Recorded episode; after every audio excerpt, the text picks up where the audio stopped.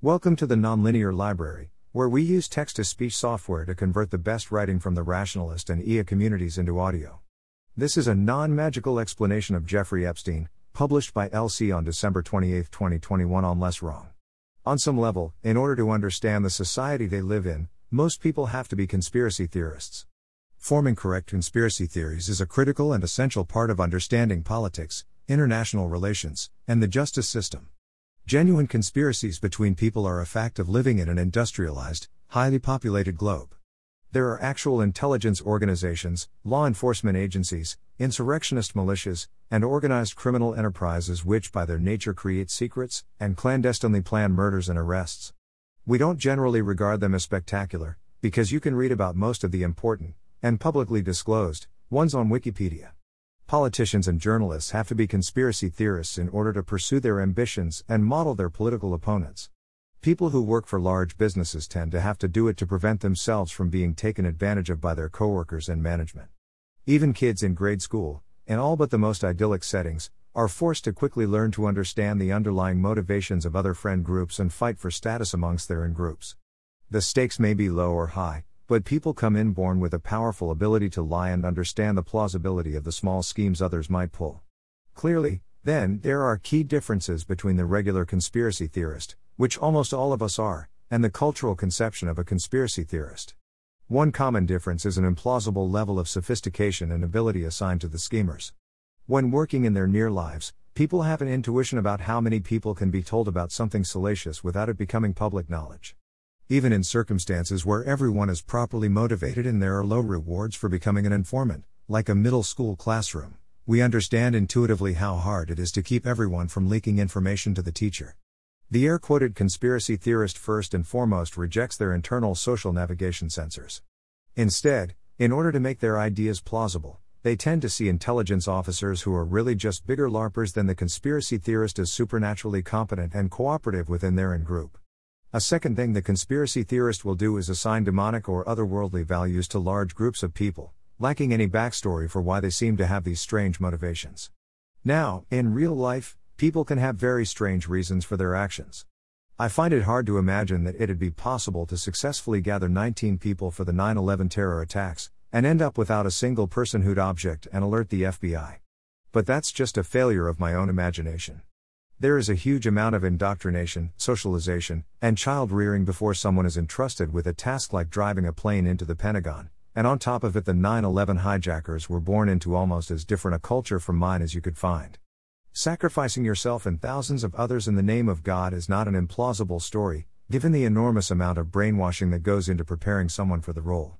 It's just hard for me to empathize as some atheist American. On the other hand, the conspiracy theorist will just call all government and business leaders pedophiles. They will usually not go far enough to suppose an actual source for these wildly dissimilar and almost universally abhorred preferences. They don't claim, usually, that elites grew up in a different culture where pedophilia is promoted and instilled as a norm in youth. They'll just claim that, for some reason, those are the people we tend to elect, and they also tend to be inhumanly good at trusting the right people and at prisoners' dilemmas. A third, and perhaps the primary, social signal that we use to label someone a conspiracy theorist is that they are simply making outrageous seeming claims about powerful, or imagine powerful, entities like the US federal government. If you ask a random pedestrian, they probably won't be able to come up with principled objections to 9 11 truthers. They will reject it, rightly or wrongly, because they need to go to work, and it's simply not in the category of things they're willing to believe. It's easy to make fun of Alex Jones tier conspiracy theories. But if we're being honest, it's really hard for any regular person to model opaque organizations like their local police department, their district attorney's office, the FBI, the NSA, the State Department, or Congress. I think deep down most people are not conspiracy theorists, simply because they do not have the tools equipped to understand those organizations. Some of this is due to a lack of knowledge about what these organizations do and what their internal politics are. Some of this is due to the fact it's socially encouraged to have a nonsensibly cynical attitude when it comes to clandestine organizations, lest we be accused of being too naive by our wizened and grizzled friends. But a lot of it is just because, by default, we no longer use the operationally important reasoning for understanding the behavior of people we actually know. Instead, we feel free to shift into far mode thinking, and posit relationships and arrangements that do not actually occur in the wild. The things our theories say about us and let us get to believe become more important than their predictive value. We don't actually see any of these grand cover ups happen, but it's cool to imagine they do, especially when we get to imagine our political enemies doing it. Sometimes the long downtime between regime changes are so boring that it's easier and more exciting to just assume it's happening all the time, everywhere, right out of sight. How can rationalists prevent themselves from making these mistakes? There is one strong trick I know of, and it's actually quite powerful, if you have the intellectual honesty for it. First, learn how your local criminal organizations, justice system, political organs, and intelligence agencies work, so that you have a solid understanding of the institutions you're trying to model. Easier said than done, I know, but that's the first part of modeling any institution or population well. You don't need to know everything, just enough to understand where risks to parties involved actually come from. Let's take the business of drug dealing for example, where due to your research you find the vast majority of people are caught via compelled police informants. Now imagine you're the founder of the conspiracy to sell drugs. How would you attempt to make money selling drugs, if you actually didn't want to be looking at 30 to life after 5 years of median income? What risks would you be willing to take and why? How would you gather the introductions necessary to order large quantities of drugs without running into a police officer or informant first? How would you distribute them? Would you try to sell them yourself? Via other dealers who you'd have to recruit? Would you try to just mule the drugs and not distribute? Is it really a good idea to try to bribe a powerful state senator with no incentive to keep quiet if caught, and little reason to risk his position for drug money anyways? This hypothetical planning technique doesn't just work because it prevents you from assigning implausible motives or actions to these shadowy people. It also works because these shadowy people, themselves, are often professional LARPers. The stupid mistakes you make coming up with a plan to sell drugs are going to be very far from the stupidest mistakes drug dealers have ever made, because there are no apprenticeships for drug dealers. Most of their tradecraft is just made up on the fly, not an insignificant amount gathered from impressions gained in TV shows and movies. In fact, when media depictions of criminal organizations like the movie The Godfather become extremely popular, a half a decade later there are often accounts from informants about how kingpins began to adopt the mannerisms and speech patterns of the characters they saw in the movie theater. To a lesser extent, this also applies to long standing government bureaucracies like the FBI and CIA, which are, in fact, bumbling government bureaucracies, and, for the most part, are not nearly as effective at espionage or crime deterrence as Google is at search. These political organs act the way they act because of political and historical happenstance, not because they outcompeted their peers. It is understandably more difficult to model them correctly, because they hold private information, are sometimes staffed by smart people, and are much more complicated entities than a typical drug cartel. However, this works both ways the more organized and well documented the institution, the more you can benefit by reading about their history from insiders and historians. The CIA has some terminology it uses to explain why people give state secrets to an enemy government, called mice. It happens to be broadly applicable to a lot of conspiratorial motivation, and not just the motivations of spies. The acronym stands for money, ideology, coercion, and ego. Those first two reasons for a conspiracy are self explanatory they make money, or they believe in what they're doing for political or religious reasons. In espionage, the C usually refers to blackmail, often by threatening to expose the information the agent has already passed on to their home government. In cases of criminal informants, it's threats of jail time for charges the prosecutor is willing to drop if the criminal helps arrest co conspirators. The fourth is perhaps the most obvious to people who are thinking clearly, and yet one the conspiracy theorist will seldom acknowledge at all. Can you guess it? Have you really attempted to put yourself honestly in the shoes of a conspirator? It's because conspiracy is cool. On some level, getting away with crimes or plots makes the average conspirator feel good about themselves, and not just because they've made money or advanced their political ambitions.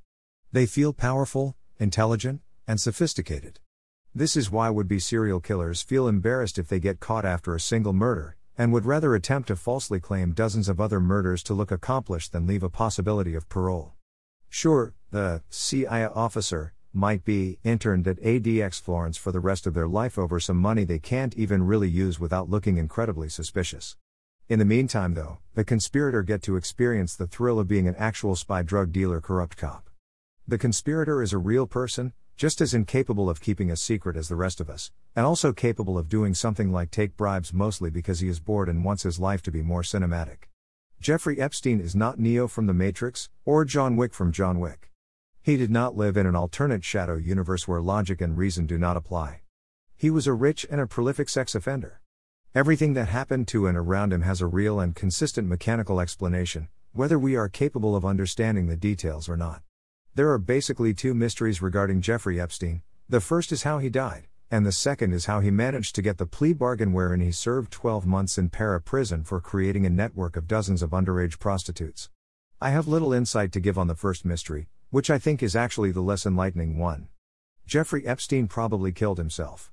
Every opinion, I can find, given by people with actual private knowledge of or investigating his death, from correctional officers, law enforcement, to neighboring inmates, says he killed himself.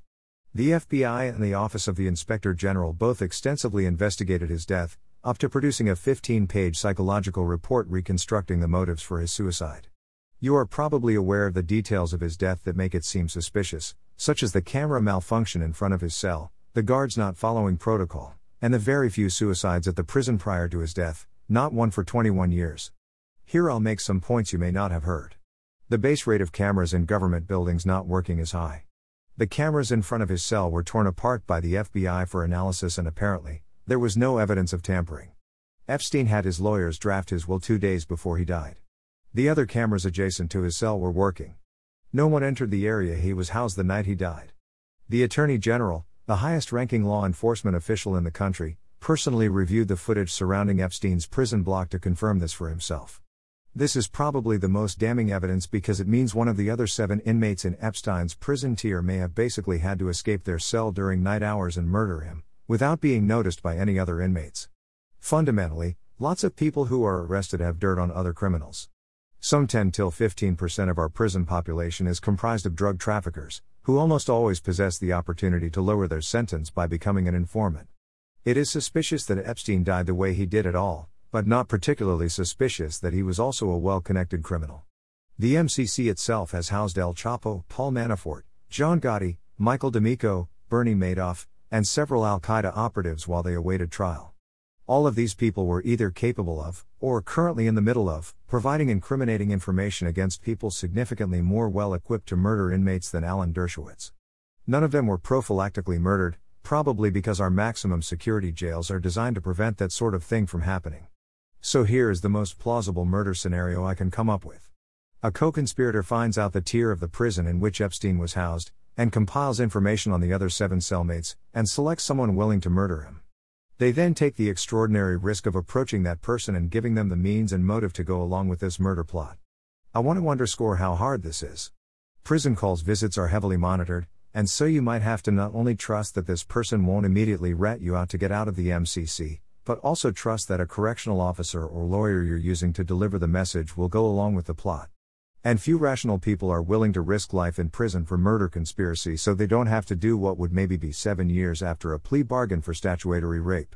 That inmate or maybe the second recruited correctional officer disables the cameras in front of Epstein's cell without leaving any indication of tampering. The prisoner ninja then breaks out of their cell at 3:00 a.m., then breaks into Epstein's cell without alerting him or causing him to scream for help, chokes him to death neatly enough for a medical examiner to pronounce him dead by suicide no thrashing around by Epstein in a way that would leave bruises or undeniable evidence, then relock both cells and return by morning, all without leaving any evidence of this assassination for the FBI or correctional officers, or getting witnessed by the other inmates in the same tier, or getting caught on the adjacent cameras. Now, I'm only 80% certain he wasn't killed. Maybe there's not some other scenario I'm not thinking of that fits the crime. Maybe the FBI has uncovered evidence of a murder and is being unusually good at practicing discreet investigation. I will say this in the 20% scenario he was killed, I think we'll have a 80% chance of learning how in the future. I seem to be the only person on the planet who believes a murder plot this complicated can't go uncovered for long. But from the facts I have in front of me today, organizing his death and getting away with it really does sound basically impossible. At least it sounds like a lot of work. Real people just take their retirement savings and fuck off to Guam at some point, or do nothing and pray to God that he doesn't mention anything. That leaves the second mystery. How did Jeffrey Epstein get 12 months in prison along with 12 hours a day of work release for raping dozens of underage girls? He was probably a CIA agent. Of course, a CIA agent isn't, usually, someone who works at the CIA. In espionage, they use really confusing terminology, wherein an officer is someone who works for an intelligence agency and an agent is someone who passes along information. If you talk to someone who works for the CIA and refer to them as an intelligence agent, they might nervously smile before correcting you that an intelligence agent would be someone who spied on the CIA for a foreign government. A double agent, then, is a fake spy, someone who is believed to be a spy for Agency A and Agency B, but is actually feeding Agency A misinformation on Agency B operations on behalf of Agency B. Much of the time, double agents are regular agents who were caught, tortured, or threatened with jail time, and then forced by their home countries to act as double agents.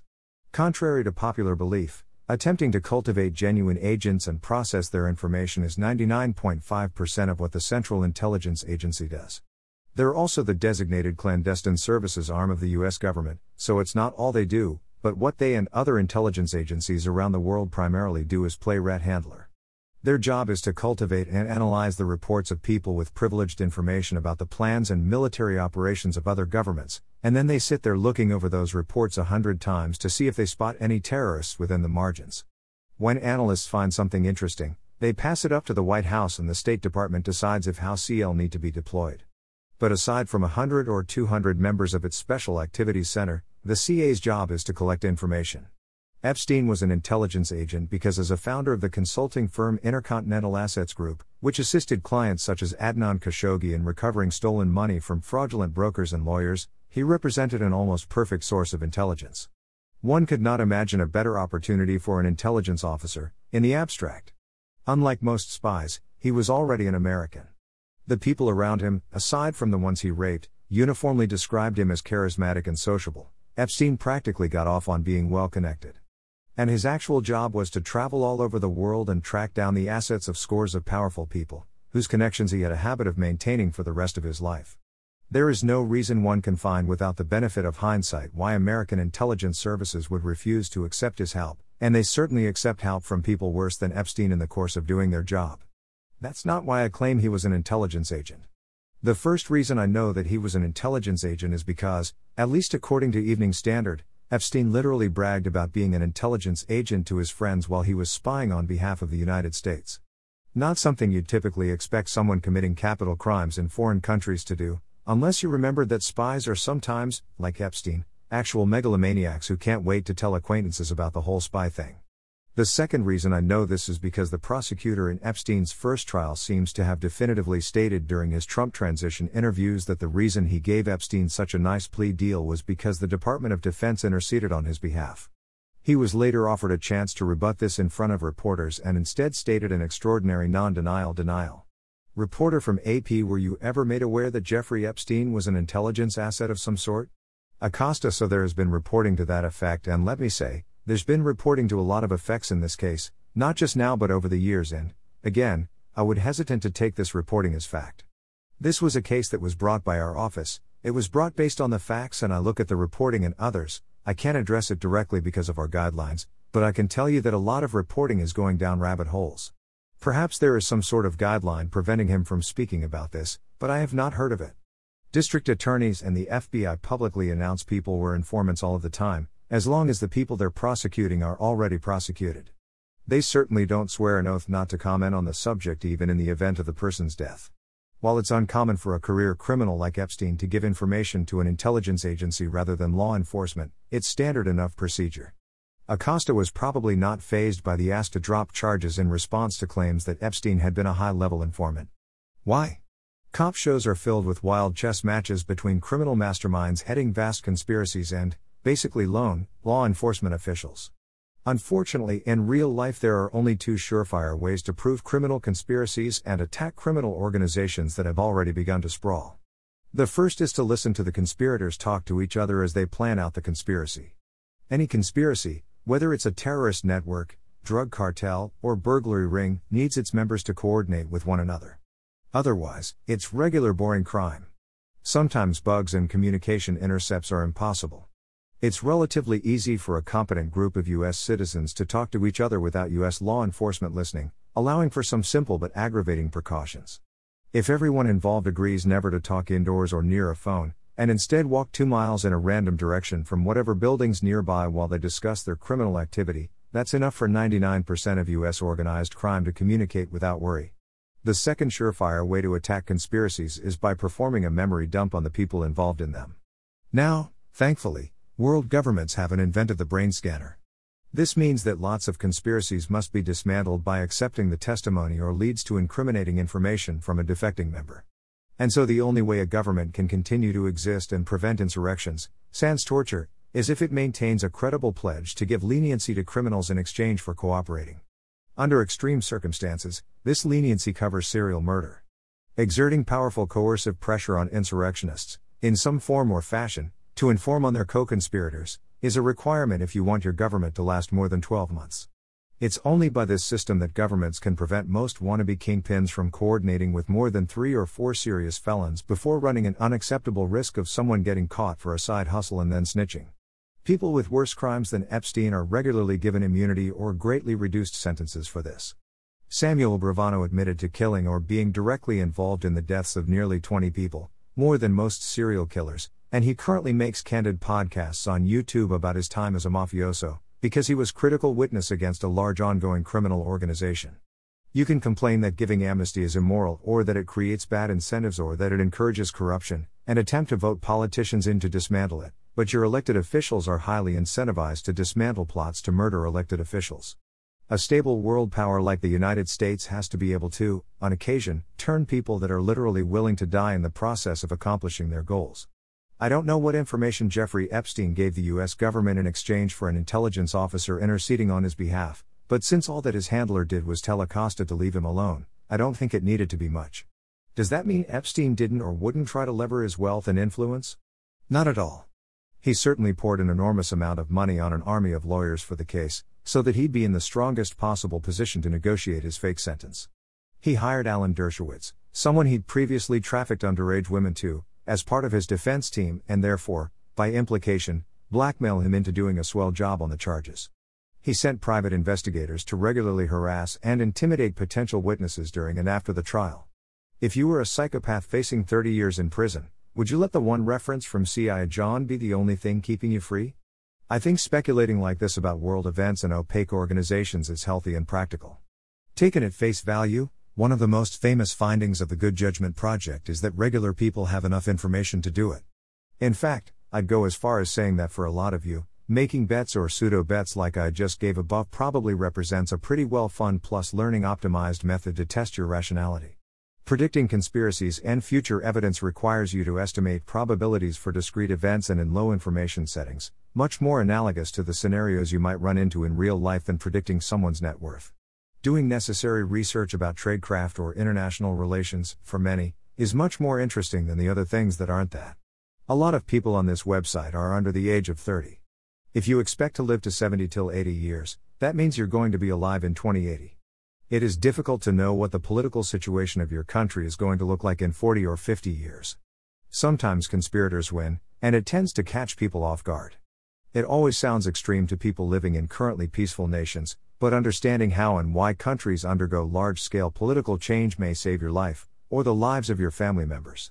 If you vote for someone in local or national government, you should probably know what it is that person does and what their motivations are. If it gets enough interest, I'll make this post the first in a sequence about the push and pull between law enforcement and organized criminal conspiracies. As a pedagogical tool, and for fun, we'll design a generic paramilitary organization for subverting U.S. government laws, and perhaps overthrowing the U.S. hopefully, this sequence will improve your ability to accurately predict the actions and scope of our public safety institutions, not just by following the broad strokes of some ideology, but by mechanically understanding their behaviors. Thanks for listening. To help us out with the Nonlinear Library or to learn more, please visit nonlinear.org.